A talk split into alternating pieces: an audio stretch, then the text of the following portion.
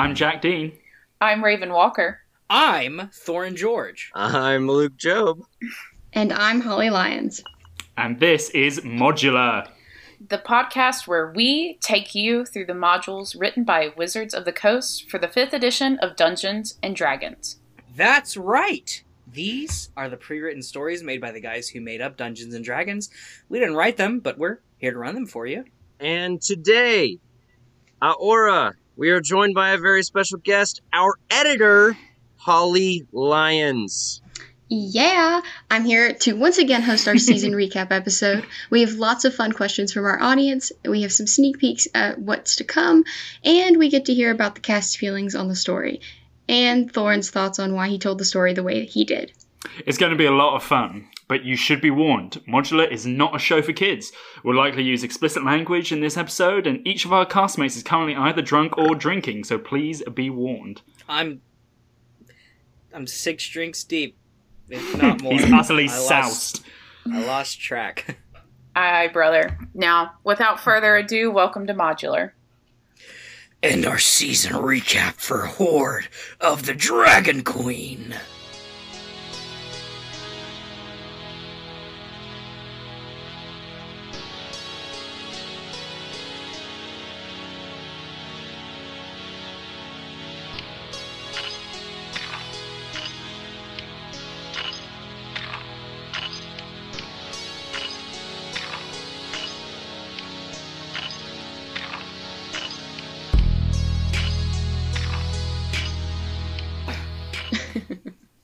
Is this the banter Okay. section? Yeah. This is the uh, banter section. Is the queen dead? Is she dead? the queen Is she dead? dead?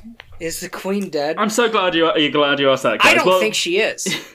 F- FMK, controversial. FMK, the Well- queen being alive, the queen being dead, and the queen being undead. yeah, my, my current theory is that they're weekend and burning it. Um, if she di- if she died in 2021, she would have been the longest reigning monarch with uh, with a reign of wait for it 69 years. That's iconic, though. Why couldn't she just? Why couldn't Exactly. she be yeah, alive? there's a no. If the queen, if the queen was, if the queen was dead, they would have announced it. There would have announced it. There's no reason to. You you would think There's that, no reason however, to tell the public that she's alive. So- There's literally like, what is the like, what is the purpose of, of the public thinking that she's dead? Well, you you'd you'd think that they would tell the public instantly. However, if she died at the tail end of last year, to announce it would have seriously decreased the uh, British economy because of because it's close to Christmas and because of a lot of fuck things happening. yeah. Shit. it's important. So there of there year. a big It's argument to be made that they faked it. Okay, so um, I saw a Tumblr post, and I don't know if this image I is just doctored spilled my fucking beer in my closet. well, clean up that beer, King. Um, Continue, please. uh, but it was basically like a news article that says doctor explains why Queen's hands have turned purple, and at this point they're in the Buckingham Palace hooking up the Queen's nipples to car batteries in an attempt to reanimate her. it's like this just in.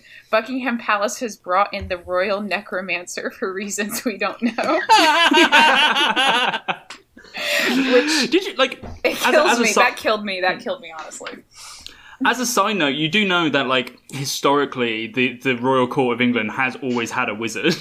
That's I no, that. I Is didn't. that true? We don't learn I that. love oh, absolutely! And what a fucking easy job that would be. I wanna 'Cause it's be back the- in like Locke You just say whatever the Dangerfield fuck you would be the wizard for like a royal family. I feel like that. That seems like something I like he would take that role. I should have you remained know? a virgin so I could become the wizard. Can you imagine? Like they'd be like, "Oh, what do you see the future being?" You'd be like, "Hold on, let me throw some fucking beans into a fire, and I'll tell you." And you do it, and you say some cryptic bullshit, This- and you're fine. Like the the um, smoke pattern in your tea seems Hmm. suspicious, my lady. no, there, there, are, there are tons of books written by the, the wizards of the court. Can I? I Which need is- Wizards of the. Court. Wild. That's who makes D and D. I, yeah. Uh, I need those links. I want to read those books.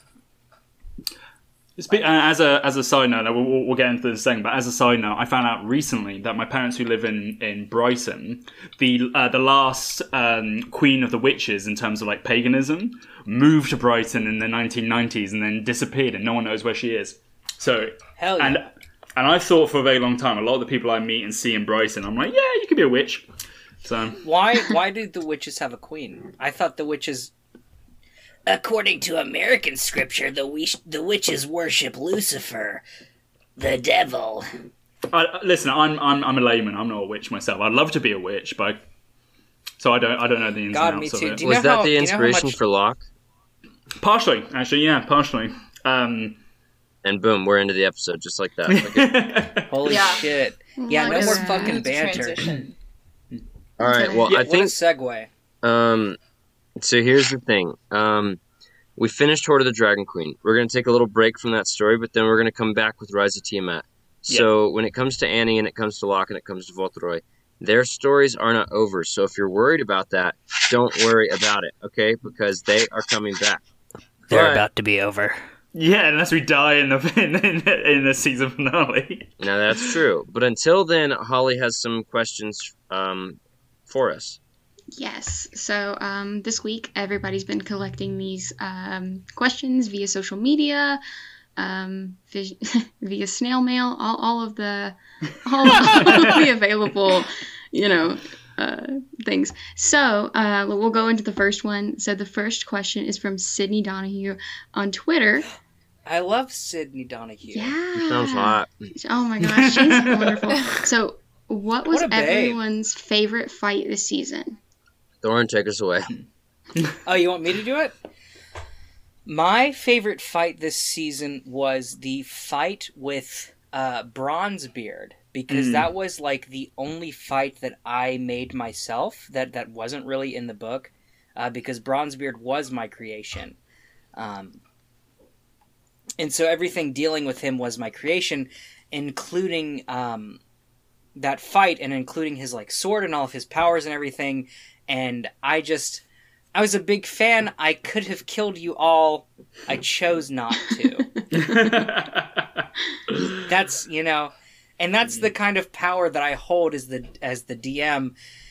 And I really, I, I, I- I'm a big fan of that power. Um, hanging, hanging you guys between the balance of life and death at all, at all times. Um, Okay, so Raven, what's your answer to this question? I think there's kind of two that stick out to me. I really like the fight with Bronzebeard, even though I think that's the only fight I actually went down in. yeah, Just I think it MVP is, of yeah. yeah, no, I I, think think, that's is. the only fight that I actually officially KO'd. But I think in terms of Annie's story, that was probably the most interesting interaction that she's had. Um, she really admired Bronzebeard, loved working on his meat cart, did not really expect him to be a member of the cult, even though, like, you know, out of character, Luke was very adamant that he was definitely a Luke was of the very cult. adamant, and it made me so mad. Yeah, he I knew. actually, I actually, can I be honest about something? I was not going to make Bronzebeard a member of the cult until Luke said something. Oh my And then I god, was like, great He's lying. and then I was classic like, idea. and then I was like, you know what? And then I was like, you know what? That would actually be a fun little twist. No, he's fucking lying. yeah, it had to be him. He's lying. Had You to. think you think I'm lying, but I'm being legitimate. I'll I'll go out and say this Liar. may this may be an answer to a question later. I I improvised a lot of things that happened on the show uh, based on the reactions of the cast, both within and without the the actual recordings of the podcast. So like things that that Jack and Raven and Luke would say to me, definitely uh, like outside of recordings, definitely affected how I made the season continue. Okay, so Jack, what was your favorite fight? Um, obviously, the Bronzebeard one was very good, and I very much appreciate. I really, I really enjoyed our season finale. Um, can I spoil what that was about? People have heard that by now, right? So, Yeah, people- yeah, we'll get I to know the what dragon- you're- If you haven't heard it by Uh, now, I mean, come on. Yeah, come the on, fuck let's are you go. doing? Yeah, if you let's go if you nuts. skipped the season finale to go straight to the talk back, that's on you, dog. exactly. Um, but um, one I always come back to, and it sounds a little selfish because because Locke was the only character doing it, but was Locke's first battle with Cyanwrath, um, which I found, which I really liked because one, like, it, it was a time, it was a time when sort of Locke shows his true colors, but it was also a time when I was like, my character's going to die. Um, because I wasn't able to use all the spells I was planning on using. I spent like because we had like a two week interval between that. I spent all that time planning. I was like, okay, no, if he does this move, I'll do this move, and there was a lot of that I couldn't end up doing. Um, and I, I don't know, it was it was a really good moment of kind of realizing how underprepared we were as these sort of third level adventurers rushing in, going, "We can save the day," and then spending the majority of the campaign being like, "Ooh, we can't." so I enjoyed that one a lot. Luke, what was your favorite fight? Um, my favorite fight was definitely uh, the finale with the dragon. Uh, that, That shit was fight, that fight was cool as shit. that shit was oh shit, that shit was Definitely cool. number two. Definitely number two Um, for me. Yeah, so I don't know about y'all, but like, anytime something really cool happens in Dungeons and Dragons, Hmm. I like imagine it in my in my uh in my head movie like a Hmm. like a dope cartoon. And so the moment where Interesting. Locke blinks back into reality, skit like like slides up, up across the ice, and casts "Spare the Dying" on Voltoroy to save his life. That shit to me is like peak cinema, but for my my brain. Yeah, I really enjoy that as well. So That's- I always I always imagine D and D as like a, as like live action. So that's very interesting that you imagine it as like a cartoon. I'm a cartoon boy. yeah, I think I see it in cartoons as well. I, I want I want an anime, like not not an Mm. American bullshit. I want like a fully, ja- like uh it's essentially what Record of Lodoss War is if you're a fan, but I want a Japanese produced full on anime for D and D, and it's just an it's just like one of the fucking modules. I don't care what. I, I want to see. They that should shit. do that. Yeah, they should. That that sounds actually really really cool. We should Now, Holly, we as the be editor, you've heard every fight that Yes. you've done. I'll learn Japanese. What? What is your favorite fight of the season so far, Oh, or of the season, I should say? Um, one of my favorite. I'll take it back to like an earlier episode, but um, basically when the caravan was still a thing, um, when Locke got en- encountered the banshee. Um, Mm. okay, Just, okay. just as far as like the story goes, I found myself really invested in that, even though there. Just like Locke versus that was a good one. yeah, Yeah, I like that as Good well. I, pull, I, I genuinely good thought he was dead. that was a very good pull. yeah, when, when, when I rolled when I rolled up Sa- uh, Sally's soul, um, I Mm. thought Locke was dead. Yep. Uh, it, it was only until we Luke had the I- episode. Yeah, Luke and I were gobsmacked by that event. Mhm. And, and I told up. I told no one of the plans that I had for Yeah. um, for for Locke. I I told Jack he t- he he messaged me privately and was like, "So is Locke dead?" And I said, "I don't know. Why don't you be this other character?" it was it was only until we started the episode and you went you said something to the effect of lock you open your eyes. I was like, "Fuck, he's not dead." Yeah, who gives a shit about a Sally Soul character? Let's go. yeah, yeah, for real. Mm. Okay, you guys No, ready for was, another um, one? Yeah. Yes. Yeah, yeah. Okay, so Jacob Dye on Facebook has a burning question. When will Thorin sing in Draconic on the show? Um, I've been working on something. I've been working on something. I've been trying to transcribe a song that I know well into the the the fake draconic that I made myself, and and that may be coming soon. Who knows? Okay. Is it is it the Last Overking from Skyrim, which is presumably your your favorite song ever? Like the theme song for uh, Skyrim. yeah. Um, that would be very easy, but no, that's not going to be it. Oh, okay. I can I can sing part of that right now, but I'm not going to. That's fair. Um, That's fair. so Aaron Bourgeoisie on Twitter wants to know, and this is a question for everybody. um, what part of your character do you see in yourself? I'm glad Thorin laughed So at this- that. Well, Thorn That was really funny. Thorn's not allowed to talk for this question because it's not his question. Okay. All the characters that I play as part of my personality. Okay, so what part of Votoroy Shans do I see in myself? Um, I think on a surface level, I just see like a, a general optimistic like attitude towards human beings. Like actually like the majority of people are good people that want to see the world a better place. Um, I think that's definitely something Votoroy believes in and um, in a deeper level, I think uh, with Votoroy's parents, he has a lot of shit to deal with. With like, I at times feel like my parents, specifically his mother, not my mother, but his mother, um, kind of, you know, maybe dropped the ball in some instances. and he's kind of had to take a step back and it's like what have they done well what haven't they done well how can i learn from both of those and move forward Ooh, that's good. Wow. Mm. Wow. Powerful stuff. All right. What about you, Raven? Well, you know, I think for Annie, part of me it, it is well, one, she's obviously she's a lesbian, and I am too. So that's Mm. one thing we do have in common. Um, but I find You're both profi- proficient in rapiers. yeah, we're both. I'm actually super proficient with a rapier, and I have like six in my house as as I speak. No, I'm just kidding. Um, it's a lot of what I wish I was. You know, you just sometimes you're like, and maybe I am these ways, and I just don't realize it. But like, I wish I was as daring, or you know, just bold or assertive as Annie is. So I sometimes feel like she compliments me as who I am as a person. I wish to like I kind of aspire to be this, and I find a lot with the characters that I make myself. That is, or think of creatively. It's like, or even like in TV. It's like, damn, I wish I was kind of like that person. Um. So yeah, Hmm. that's kind of how I see it with her. No, no, I see that. Um, for Locke, I think I mean Locke is very much like um, Locke was the first, like the almost the first D and D character I ever had, and I had him for about six years or so before I actually managed to have a chance to play as him.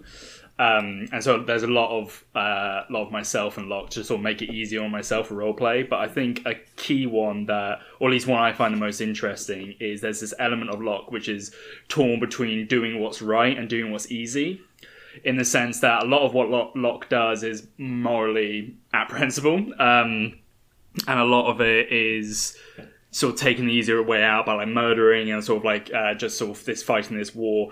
And I think part of his arc, especially after speaking with Reptidius, is about learning to sort of take the harder path. And for myself personally, I, uh, like I, I feel that there's there's a lot of me that is pragmatic and a lot of me that is quite easy to dis- dismiss people and, and sort of moral issues and I have to I, I personally work at kind of being moral at those things and kind of choosing to go no I can't just take the easy road on that because it makes sense I have to like you know do what do what's objectively right and I think that's an interesting thing for Locke and I'm not sure where uh, Rise of Tiamat is going to see him fall whether he's going to become more ruthless or less and that's something I'm interested to find out Oh, Rise of Tiamat, you're all gonna die. Very first, very first thing. yeah so it won't matter Please don't. Please At don't. least very he's first honest. thing. yeah Um, so this is actually a question for me. So, um, what would you say the most challenging part of the season was, and why? So this could be for yourself personally or for your character. Um, it's kind of open ended like that. Uh, I'm- is I'm this ready. another question I'm- that I shouldn't answer? you can answer this thorn Yeah, how did uh, what what was the most challenging thing for you as a DM? Oh God, that's a good question. Um, I can answer this actually naming his files correctly. That'd be excellent. Hey. I- I've got don't, an answer. I don't want to do this anymore. I've got an um, answer.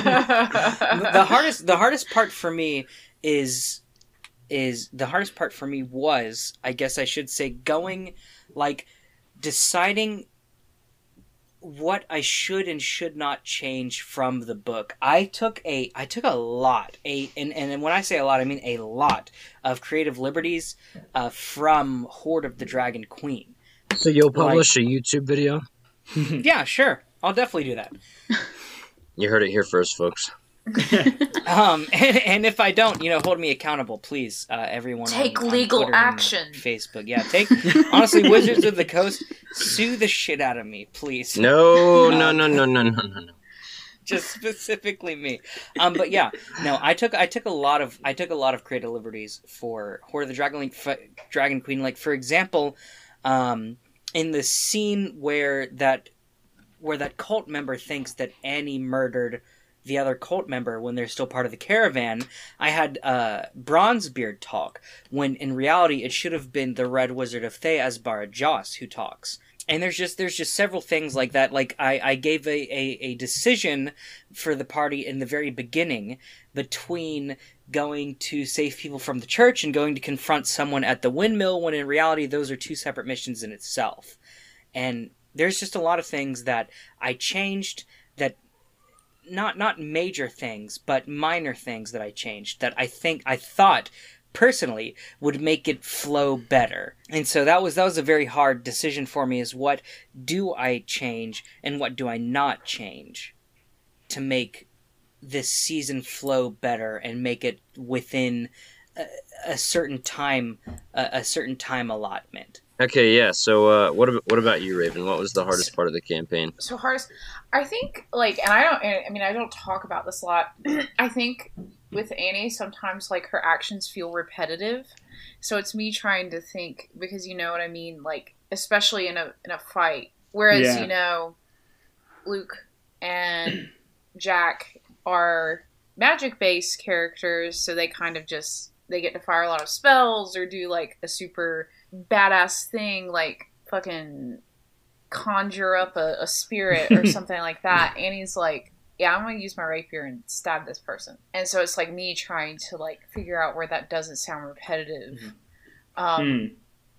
Do you know what I mean? Like like figuring Yeah. out how to make that. I love that though because I mean personally as as the dungeon master because sorry for interrupting you.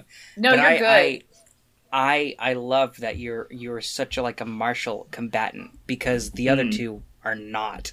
like And you're clearly the MVP. oh for You've sure been down oh, 100%. in the whole campaign. Have y'all? Did We y'all notice? Uh, did you notice the uh, the parallels between the Cyanwrath and the Rezmir fight? That yeah, Mm. there were there, fight, there like, were the was exact ki- same yeah, I felt way that. things played out, where Annie carried us through both. I, I was gonna say that those were my that was my second favorite fight was the one with Rezmir Mm. because I think it was a very like especially when Jamna had that conversation with her that was like, Aren't they holding you back? And Annie was like, No, they're not, because I care about these people and people are important to me. So Mm. Hmm. we can we can just shot that down and forget about that. But then she got in that fight with Rezmir and she's like, "Fuck, this is happening again! Like these motherfuckers are out, and I'm standing here and I'm like, you know, feeling scared." Um, because I think Annie was scared in the last episode, which she doesn't get scared very often. But she was freaked out by that No. fucking dragon and the whole situation, and Maybe that's something you I- can explore in the first I episode of really, Dragon of I Icefire. really Yeah. wanted to yeah, You mean Hoard of you mean Rise of Tiamat? Rise of Rise yeah. Tiamat. We were- already Sorry, did I'm- Dragon of Icefire. You fucking idiot. I'll, I'll be honest. I'll be honest, podcasters. I'm drunk. Um, Me I, as well. I, I'll also be honest. I really wanted to kill you guys. Okay, Yeah. great. yeah. So uh, That's not back to surprising. Jack's favorite fight. Back to Jack's Yeah, favorite yes. fight. or his No, no, biggest but- After uh, everyone, his after biggest everyone tells their favorite difficult. fight, I'm gonna tell. I'm gonna tell this this this fun fact. Okay, cool. You can tell the fun fact after he, after Jack and I tell our uh, tell it. What? It's it's not even favorite most difficult. The most difficult what I thing. part. just Most difficult. Most difficult part of the campaign, Jack. Yeah, well, um, f- first of all, very, uh, very quickly, if there's any consolation, Raven, I feel kind of the same with Locke. I mean, he's only got two spell slots, and Eldritch Blast is far and away the best cantrip to have as a Warlock, and it's quite a big problem for Warlocks to always like. I mean, one d10 plus your Charisma modifier if you get the like if you get That's the true, Eldritch uh, Invocation, Agonizing Blast. Like every time, I'm like, I guess I'll Yeah. use that. It's so I like I felt the same thing, but you know, so I, I get how that Yeah, um, you're like, damn. comes I across. get really creative. yeah. So yeah. And it's like Annie's good at what she does. Mm. She's very good at what she does. And she does like two things. no, I get. But she's so good at them. She's so good. you know what I I, mean? that. She's like, wow. I, Like, I mean, in, so in, in one sense, I think uh, it, it's interesting. 'cause I, I made Locke to be like primarily a role like uh, about social interaction rather than combat. Yeah, and sure. interesting. I think I think uh, Annie is actually really good at that as well because she has a lot to explore. But but back to um, the thing I most found uh, I found most difficult was probably role playing uh, Sally Salt because it was a lot to sort of move past Locke, this character I've had in my head for six years and knew a lot about, create an entirely new character that I only used in a one shot we did to test whether I was a good fit for the uh, for the podcast, and then kind of one try and put on an accent, which is like doing voices is something I'm relatively insecure about, and I'm not particularly talented. So I mean, it was good to, try, try that a little bit, but it was also like a, a lot of pressure on myself, um, as well as playing a class that I didn't really know very well. I've never really played a martial class before. um, as well as playing this character and trying to like figure out on the fly where the two other cast members had all these questions like, "Hey, why are you helping us?" and having to sort of uh, on the fly come up with reasonable uh, explanations for why Sally would just help strangers. Um, that was probably the most difficult. It was. Uh, it was. Cha- I'm glad I did it. It was. Uh, it was challenging, but uh, it sort of taught me a lot about the game and about uh, sort of moving on from Locke once uh, this campaign's over. That's Oh good. yeah. And what about you, Luke? That's a good answer. So mine is definitely like a bone to pick with the actual module. Um, I, I pretty much online like the two like most hated modules seem to be Hoard of the Dragon Queen and Princes of the Apocalypse for different reasons. And Hoard of the Dragon Queen is hated particularly for the thing I hated it for as well, which was the caravan. and I thought the ca- the caravan arc I thought the caravan arc went way too long. I thought it Which was took up the, which took up the most time. Yeah. I know. Like the majority of this season, I felt bored. I felt like un, like as Votroy, like role playing Votroy, I was like, wow, we are so underappreciated, and simultaneously, like we are so undervalued. It was, and it's like, and, and we're just like nothing is like explained to us. We're given no time. It's like, okay, thanks for doing everything. We actually want you to do this as well. We want you to live in this caravan for two months. Your life is gonna fucking suck. You're barely getting paid um, and and ultimately like we just need some suckers to do this and i was like okay i guess Voltoroy, annie and locke who all three seem relatively intelligent are going to be the suckers for these Mhm. these fucking anti-cultists Did Voltoroy And- ever get paid? I know. I know. Annie was supposed to, but did Voltoroy? I don't think so so I like it's just like extra annoying I think he was supposed to get paid. yeah because i was I supposed do i was think supposed that to be Volturi like was supposed to get payment. a fucking guy on the caravan I mean, I, I wasn't paid at obvious all, man. I died. yeah I, I and, don't and, and that's and that's You were a freelancer. that's freelancer. something that I had to come up with was the like the the the healer characters of God, whatever her fucking name was. that's right i was the medic i was the medic for the Hmm. caravan Yeah, the other Lydia. Lydia, Lydia, Lydia. the other medic, I made up myself. Um, so I, I just like there, the book. Wait, does Lydia- not give you Lydia's- medics. lydia's not in the in the book No, her sister is Lita, but Oh, Lydia okay, herself okay, is okay. not. Mm. Interesting. well Um, there are no the caravan medics. well yeah i hated the some caravan reason. So if you were listening to this season, if you stuck through us, stuck through this whole season with us, and episodes like I don't know, like fifteen to twenty-five, you were upset and you were like, "This is bullshit." I was right there with you. we all were. We all were. I, I I wanted to get it done quickly, but the book said two months. So Um, unpopular opinion. Uh, I really liked the caravan caravan bits. Like I don't know. I I felt like I there really was liked just the caravan. I really liked it. I, I get you, Holly, because in a way, for Annie's character, Yeah. I think her having that little relationship with Bron- Bronzebeard was important to Mhm. her. So in a way, I'm like, mm, the caravan was a good time, but I'm also like, God, we were on it for such Yeah. a Oh yeah, it was long time. it was Like, absolutely long. Like there's no question there. I just feel like for all of the characters like Yeah. personal development, like each character had- had... their own specific thing.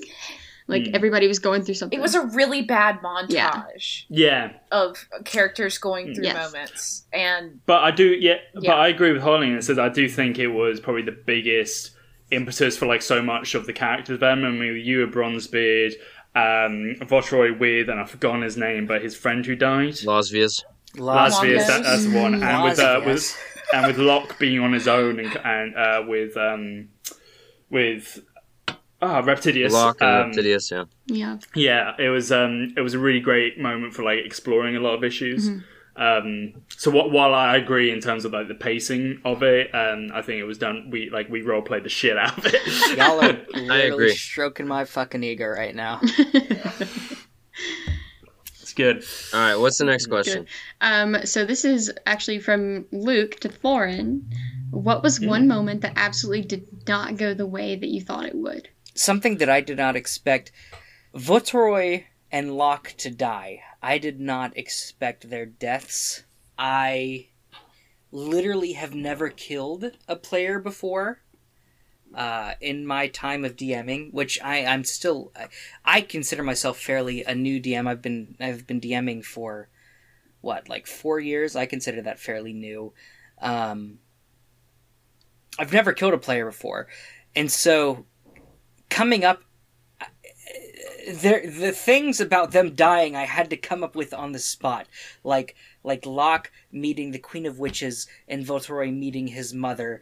I was like, oh fuck, how do I how do I come up with this? Which I will I will uh, grant to I I will say my inspiration was Dimension Twenty, uh, Brennan Lee Mulligan. Um, specifically, the first season when he had his characters go to their afterlives. Um, I I I took inspiration from that and I was like, well, I can have them go to like specific afterlives right now and I can have them interact different like differently and then that changed the entire course of the story for me um, and i have a lot of plans for both locke and Voltoroy now because of when they died uh, in the very beginning of the campaign Mm, okay. Good Okay. answer. Yeah, good answer. Um, so this one is from Thorin to Jack and Luke. How did dying and your encounters with your patrons affect how you played and shaped your characters? Uh, well, I didn't meet my patron now, did I? I met my Yeah, mother. I met met my patron. mother. Uh, not not when I died. I didn't. Anyway, Well, mention like uh, incorporate when you did meet Tyr as well. okay, so two completely different things with Hmm. very different answers. When I died and I met my mom, I, it, for Voltoroy, it was like I had this whole arc planned out about like, you know, essentially like thinking of my mom as this like failure for being a liter a literal angel and not being able to save more people a hundred years ago. So then me dying with you know angel blood or whatever, like like I've got like the blood of God in me, and I'm supposed to like stop this cult and I fucking die in like the fifth episode or whatever. It was very humanizing, very humanizing for Voltoroy to say, "Oh shit!" Like even if you're destined for greatness, you might you might not end up great. So I think that was that was huge for him, and I think it definitely like kind of helps. Like I mean, I didn't get to role play Voltoroy much before that point. What I was gonna maybe push more was like because I'm this, I have to do uh, because I'm X, I have to do Y. But because that death happened the way it did, it was like, well, it doesn't matter if I'm X or I'm Y or I'm Z. I still just have to help people that are in front of me. Um, and then meeting Tyr, I'm still pissed about that interaction because Tyr acted like a fucking punk and was like, Voltoroy, you are not, you're not doing good, but I had a seat, I had a seat at my table for Bronzebeard, and you're not acting the way I want. Well, bitch, I'm not a cleric, okay? I don't get my powers from you, okay? I'm still a good servant. I'll keep being a dutiful servant. I'm sorry I blew one dude's head off. Oh my god, fucking sue me. But at the end of the day, like, I was a little bit pissed because I'm like, my. At the end of the day, Tyr, you can't. What are you gonna strip me of my whole life? You gonna smite me? Because like you can't take my powers. They're not from you. They're from my mom. They're from my fucking blood, bro. You never know I'm a what Tyr will do. I hope that Tyr shits himself in his closet while he's recording this episode. That's what I hope Tyr does. All right, Jack. What about you? Um, yeah, I think um, I think there was like these. I wasn't expecting for a, a big thing with playing a warlock is one of the reasons I'm really attracted to the warlock as a class is that it's got background baked in, like things like a, a fighter or barbarian or whatever. Uh, while fantastic classes in their own right, a warlock specifically has made a made a deal that is usually pretty shit, uh, as like as somehow contacted an otherworldly being, which is um, really interesting. So I wasn't expecting to for that to be baked into uh, this plot uh, as early on as it was, or at all. Um, and very early on, I tried to sort of subvert the usual sort of uh, slightly more emo versions of warlocks, where they hate their patron or they've made a mistake or something like that. I wanted to explore this idea that Locke met his patron, uh, instantly fell in love, and and his devotion was something of more of an affection. And then it became clear because they, um, shortly before he met her uh, and died. Um, he uh, rolled a natural one on an Eldritch Blast and it blew up in his hand and did some damage. And I think that sort of started this cycle. And when, when he met her, she was kind of dismissive of him and kind of like, I brought you back, but this is your only this is your only chance. And he sort of it sort of snowballed this idea that she wasn't good for him. And was like, uh, was you know, she's a all powerful semi deity type figure, um, and as a result, I think both Faye and Gemna are kind of expressions of that. That there's this uh, there's this idea of his of him placing his love where it doesn't belong, and him placing it in a cultist he barely knows, and then placing it in an assassin he barely knows.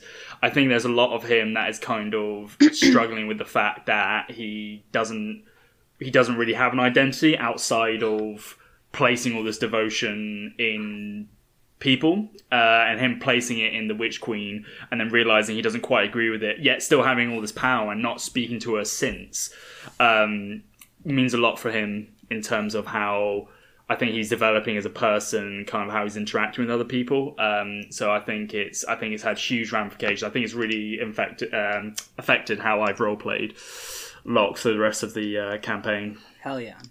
I'm very excited to see you interact with Jamna more.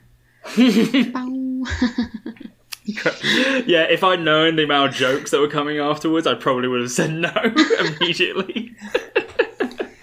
We never know, do we? yeah. Open up that Pandora's box. oh my gosh, you guys are crazy. This one is for Raven. How do you think Annie will react if her father is a member of the Dragon Cult? How do you think she will react if her mother's killer is pivotal to the war against Tiamat?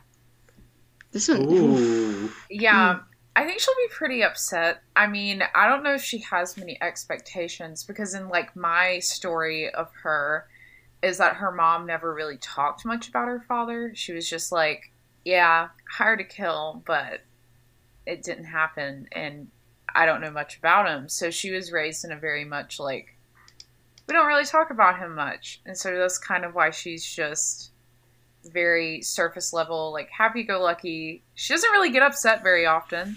She is kind of bold and brash, but that's just her brand. Um, More like So belongs envision in the her to trash.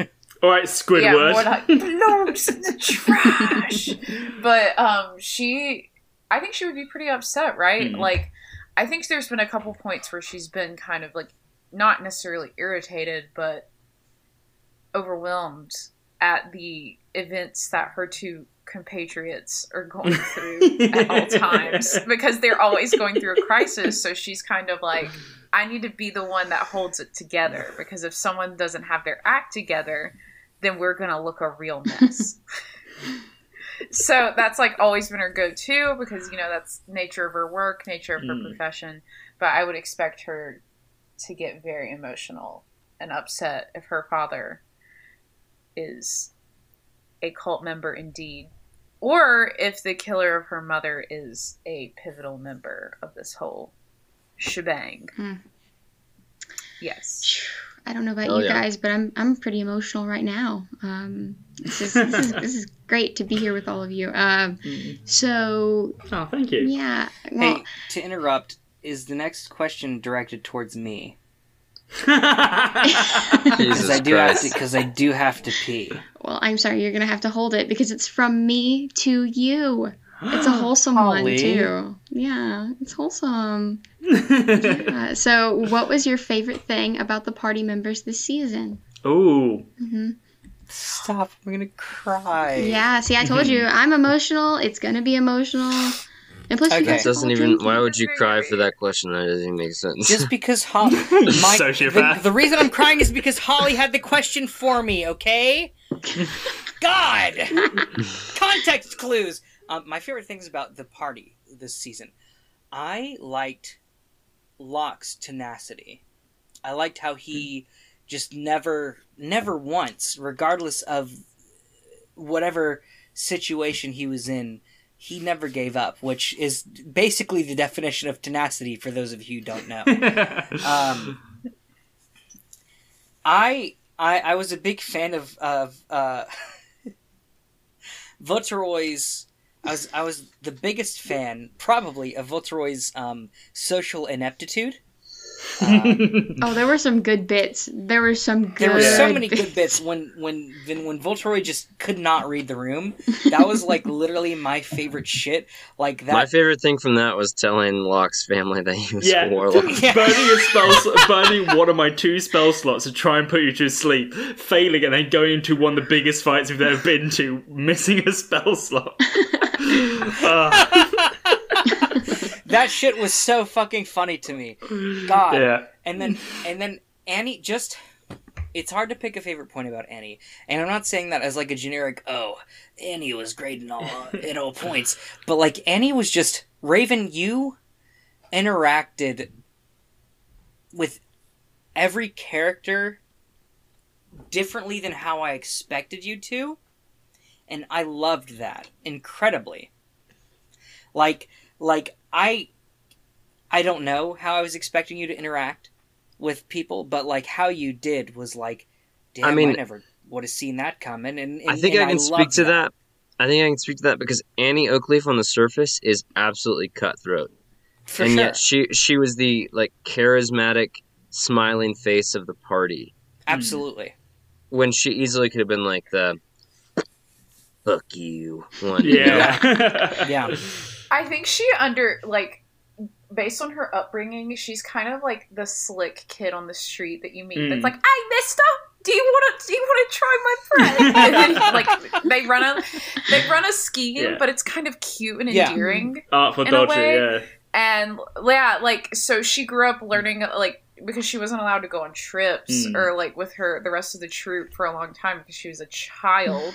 So she would be like, "Yeah, I'm gonna go run my own schemes Yeah. on the streets." Hell yeah. And if you act like a little shithead to their faces, they're gonna treat you Exactly. like a little shithead. I- so she's like, so she's like tries to be like you know the charismatic like.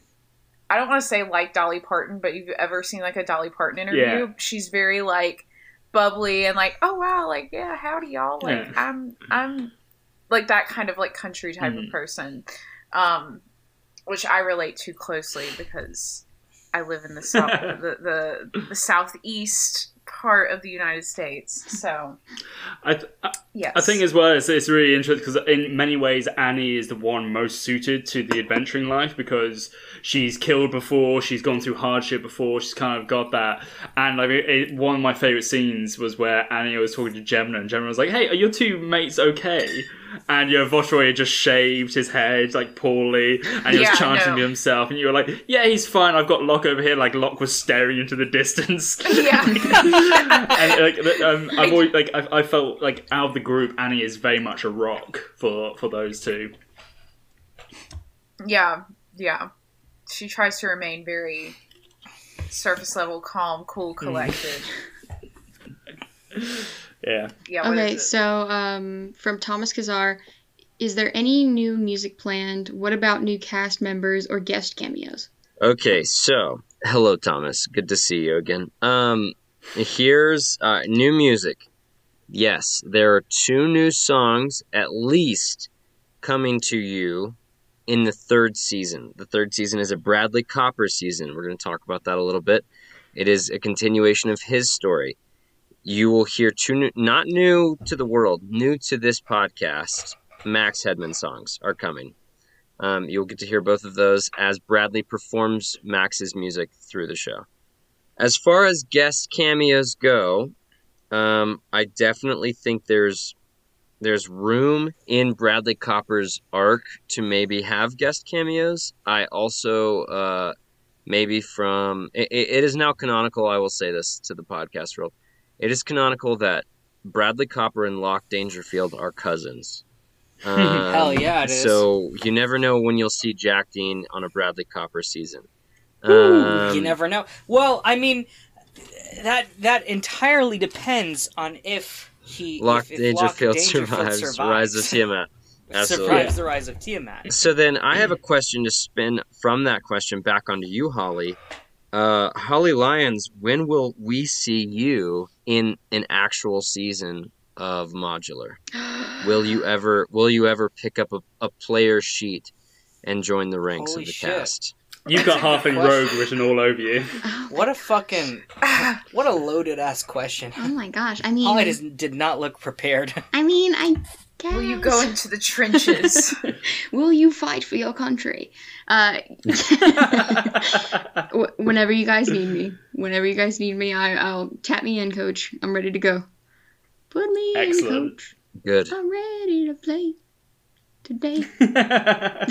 Uh, and then lastly, to answer the uh, part of that question, I don't know about cameos, but we are going to have a new uh, webmaster slash media manager uh, to our credits soon. You'll learn all about him in no time. Uh, next question, please. Uh, this one's from Michelle Houston on Facebook, and it's it's a three parter. So I'm gonna break it up a little bit. I'm gonna kind of try to tackle this. If your character has an accent, how did you decide on that particular accent? If they don't, was there a reason to not have an accent? Um, and then there's two more. Why did you choose to play the character you're playing?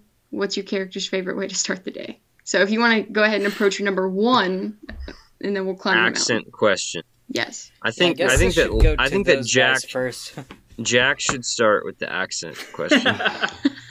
yeah, I mean, I was I was lucky in the sense that uh, joining a cast of Americans, I would I would be the one with a like uh, the most like. I'd be British, and so it's not an accent to me, obviously. Um, but also, it, it works for Locke because Locke is, like I said, I was saying earlier, is very much like a, like a not not a one to one ratio, but a, a lot of myself is pushed onto Locke to make it easier for me to roleplay on him. Uh, so him having my voice, uh, I mean, he even looks like me more or less. Um, just he just dresses the way I wish I could dress and not look weird doing it. Um, so it's more just about utilizing the accent I have. And as I said with uh, Sally Soul, one, something I want to sort of develop as I uh, continue on this podcast is working on accents and other voices because it's something I'm relatively insecure about and haven't had much experience with. So uh, I'd like to do more of this. So it's made it easier on me to just use my natural voice, which uh, at least one viewer has described as being very sexy. So I think I'll True. keep that. shout, shout out to well, I won't say her name, but she finds your accent incredibly attractive, Jack. So, I'm on Facebook. DM me. Oh my um, Wow. okay, so I can I can go next. I Mhm. think uh, Voltoroy's voice had to come after like the, the character model of Voltoroy. I knew I wanted this. I mean, I knew I wanted to play a divine soul sorcerer, so I could be I could be sorcerer plus healer, be nasty a- as fuck at both, and and I think that's shown through in the later episodes. Um, but as far as like a voice, I knew that I wanted this character to be um, someone who's not great with people skills. And I mean, he spent his whole life like going door to door with his dad, being like, "Got any illnesses? Do you want me to work on them? You know, I've got this inherent healing magic in my body. I can try and maybe heal you." And so I was thinking about like awkward people, like kind of fish out of water things, and I was like, "Oh shit." Borat is so is so good for that like that kind of comedy like fish out of water shit and mm-hmm. so I was like, I could easily do a. I mean, I had to stop myself a thousand times for not saying, from not saying, "Wow, wow, wee, wow." um, so there, there was a lot of Borat into the accent of. Is that where Acha-Cha came from? Exactly. Ah, cha, cha, listen Yeah. up. We do not want to stab each other now, okay? um, so a lot of that, uh, a lot of Borat definitely influenced uh, Voltoroy's accent. Raven, you've kind of touched on yours. Um, that that southern that southern drawl. Yeah, yeah, it's just a little bit of drawl. Nothing too dramatic Mhm. though, you know. Um, kind of like just how someone in North Carolina would talk from a slightly different generation. Um, yeah, that's pretty much it. It's just she's a, a pun on Annie Oak, Oakley, the sharpshooter, swords performing troupe, that type of deal. So Okay. Yeah. So uh, going back to the second part of that massive question, why did you choose to play the character you're playing? Luke, you want to take us away? Yeah, so so I knew that I, I was the third person to pick like my class. So I guess in, in a lot of D and D parties, you probably want to go off of like class composition. You know, having three rogues is, might not work out. Or it might sneak past everything. But I knew that I knew that Oops, Jack all was thieves. exactly. so I knew Jack was playing Warlock, and I knew that Raven was playing um, a rogue. And so at that point, I was like, all right, do I want to be a tank or do I want to be a healer? Because we have our our skill monkey in our rogue, and we have some casting and some face to a charismatic warlock. So at that point, I was just like, what would I want in my party if if I was the one who picked first? I would want a healer. And so I knew if I was going to play a healer, I was going to play Divine Soul Sorcerer because it's just so badass. Just being able to twin spell things, being able to quicken spell, a cure wounds on your buddy, that shit is just so fucking fun. And so that's that was the basis of the class. Voltoroy Shans came about, I think, just because I was like, I know I want a lawful good character. I want a kind of sheltered character who had not been, you know, this guy's not battle hardened. This guy's not charismatic. Like, uh, usually I go for like a kind of a charismatic, like, talker out of situations character. And I did not want to do that, and I did not want to be the badass. So I was like, I'm just going to make this really awkward, socially awkward, terrible bed manner doctor. Um, and that's what that's what created Voltoroy Shans. I love that so much. I also I also like the idea of I don't want to kill you, but heaven's a nice place. So now go enjoy Yeah. heaven. Um, And so- yeah, I really like that as your as motivation as well. As like uh, uh, throughout the se- uh, season, you've um, you've comforted people quite well, just being like, "Well, you shouldn't feel bad because they're in heaven now, and that's a better place than where they were with you." And it's always been and I a really think good like way. that's a very realistic like doctor having to kill people situation because I'm sure Voltoroy's had many talks with many families where it's like, don't worry, you know they are on the other side now. So I'm just telling that to the bad guys that want to cut my head Yeah. off. I'm like, well, yeah. don't- if this hurts right now, don't worry. In like ten seconds, you'll be you'll be in heaven. Love that. Um, Raven. I think this is just me. I think rogues are fun. Yeah. I think inherently, like as flavor wise, they're mischievous. They're kind of sneaky. They're or very very sneaky in my case. Um, they can be a little charismatic.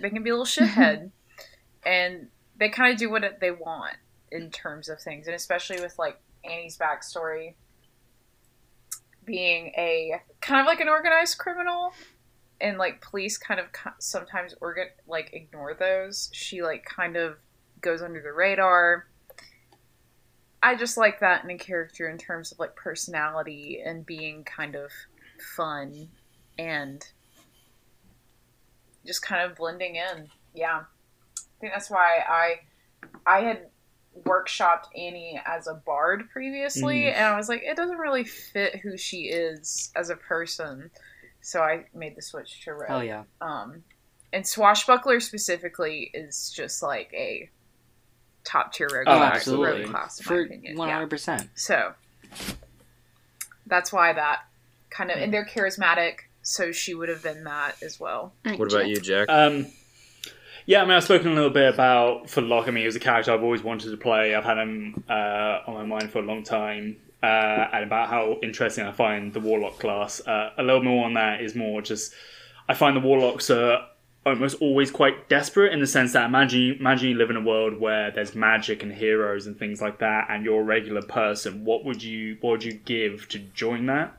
It's like if, if someone came up to you now and went, you can have the body you wanted, you can have the job you wanted, whatever it may be, but you have to make a, a shady deal with someone else. How many of us would take that? And I think the, the role play aspect of that is really interesting. Um, much like Raven, Locke started out as a bard the very first time I played him, and it didn't quite fit perfectly. Um, but that, that sort of desperation kind of uh, and that kind of poor deal and sort of making up for it and trying to figure it out has worked quite well. Um, but what I will say is something uh, something I've discovered that I wasn't really anticipating is a lot of uh, given the sort of the main magic classes of wizard, sorcerer, and warlock.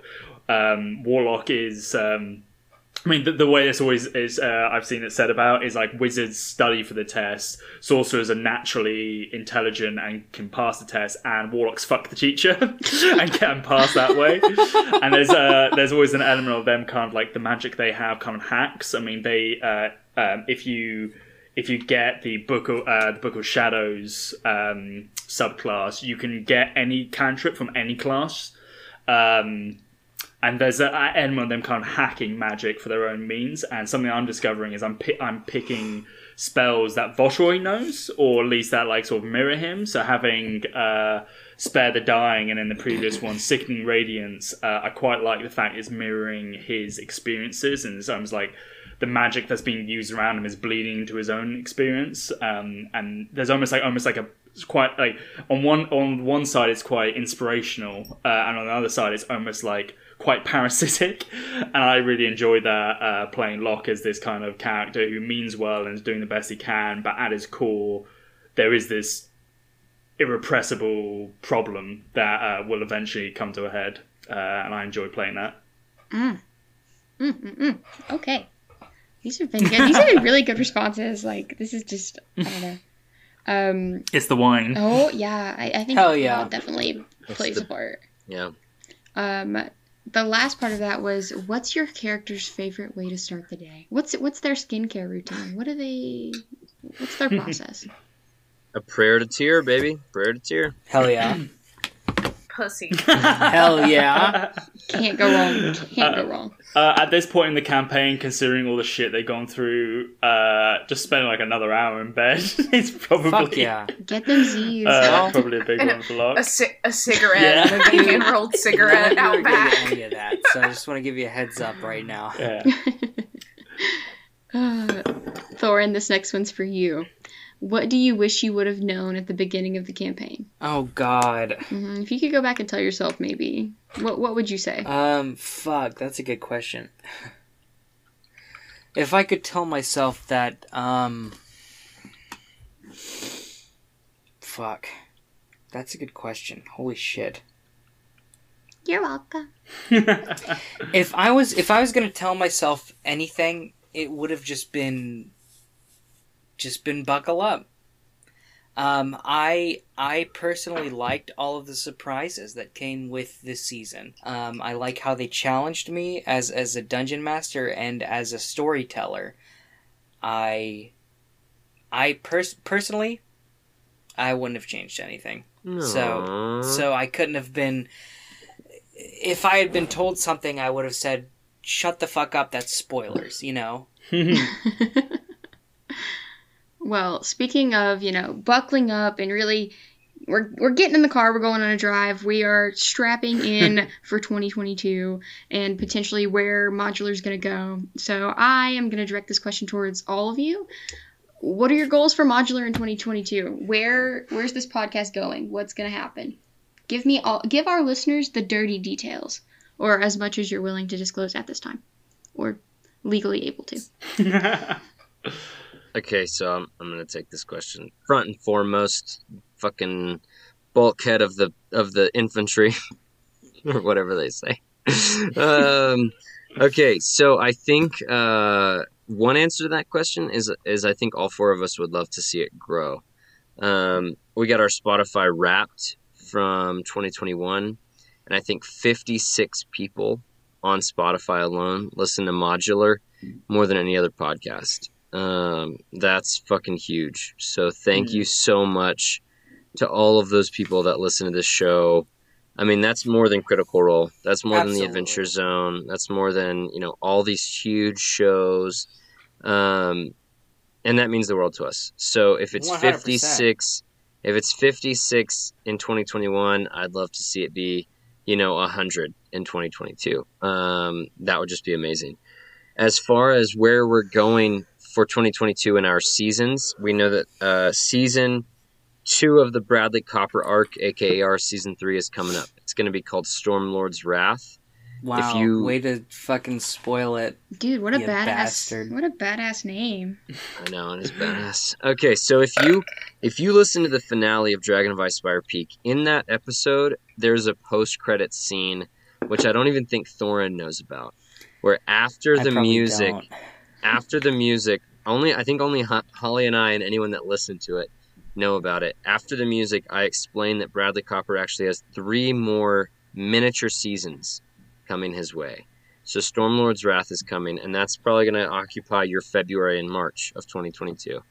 Um, and then we're going to hit Rise of Tiamat, and I assume Thorin is going to hit us hard.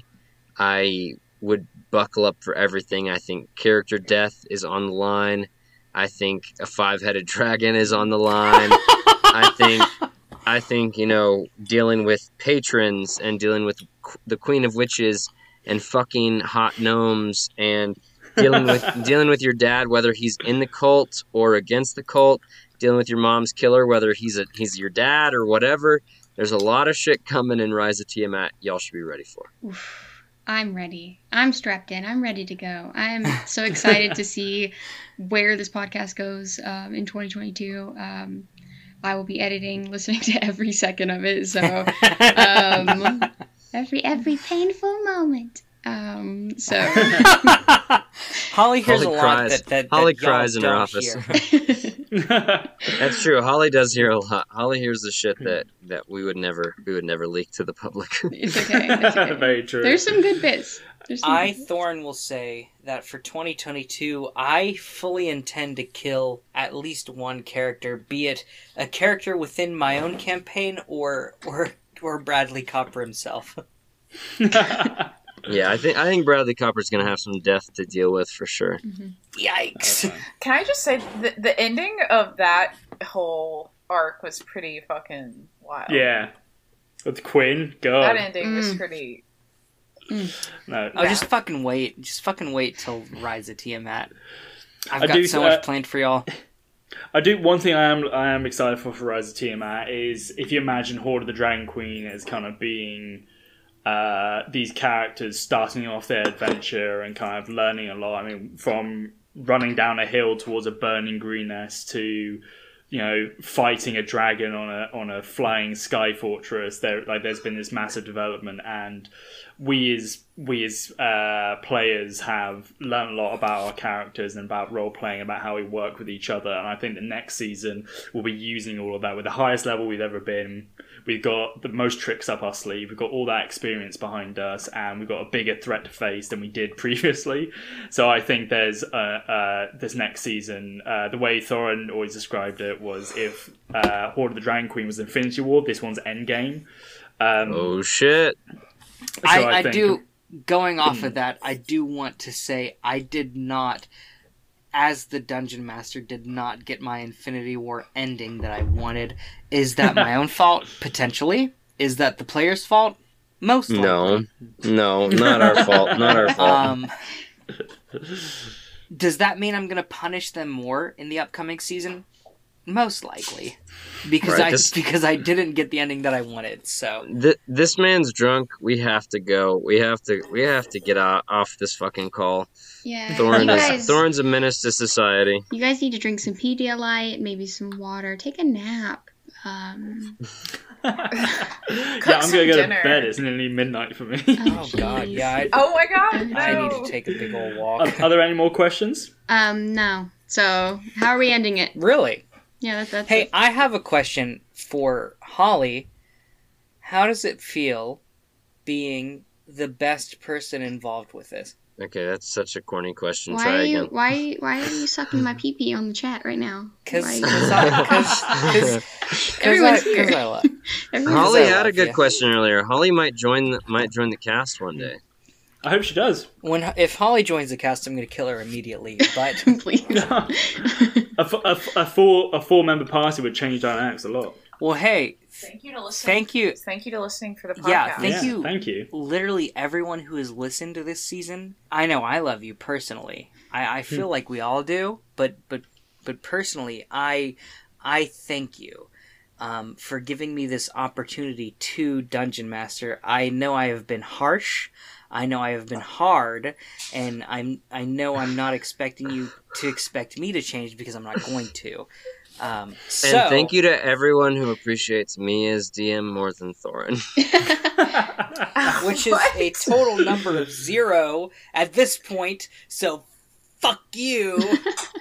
Uh, thank you to everyone who has Um, rated the podcast on um, Apple Yeah. Podcasts, who has shared stuff, who has began listening. People are so nice and they're so sweet, and so um, Hmm. thanks. yeah, honestly. hey, and let's not do an outro. Let me just give shout outs right now. Do it. On the scene, live on the spot. On live on the spot. Listen, our music today was written and performed by Max Hedman. you can find Max's music anywhere you listen to music. You can find his website link in the description of this episode. You can follow us on Twitter at ModThePod, join our private Facebook group at the Modular Podcast Fan Club, follow us on Instagram at the Modular Podcast, follow us on TikTok at Modular Podcast, and subscribe to us on YouTube at Modular Podcast. Here's a quick shout out to at four underscore crit at modules underscore in modules mobs. So it would be modules and mobs at RPG Homebrew at Tiftastic 9517 and at Sinister or maybe Sinister, but they did spell it with a P, so it's kind of psi like there's psych there's psychic sinister. Uh, and thank you to you two. Uh, wait, if you want to shout out like them, follow us on Twitter. Hear me out. That's where they follow us. New episodes come out every Tuesday, and until then, Hey, wait! Thank before you, you say before you say the last bit, um, be sure to follow Max Hedman on Twitter at Gurdenhurst. Um, he he he's great. He has very funny tweets.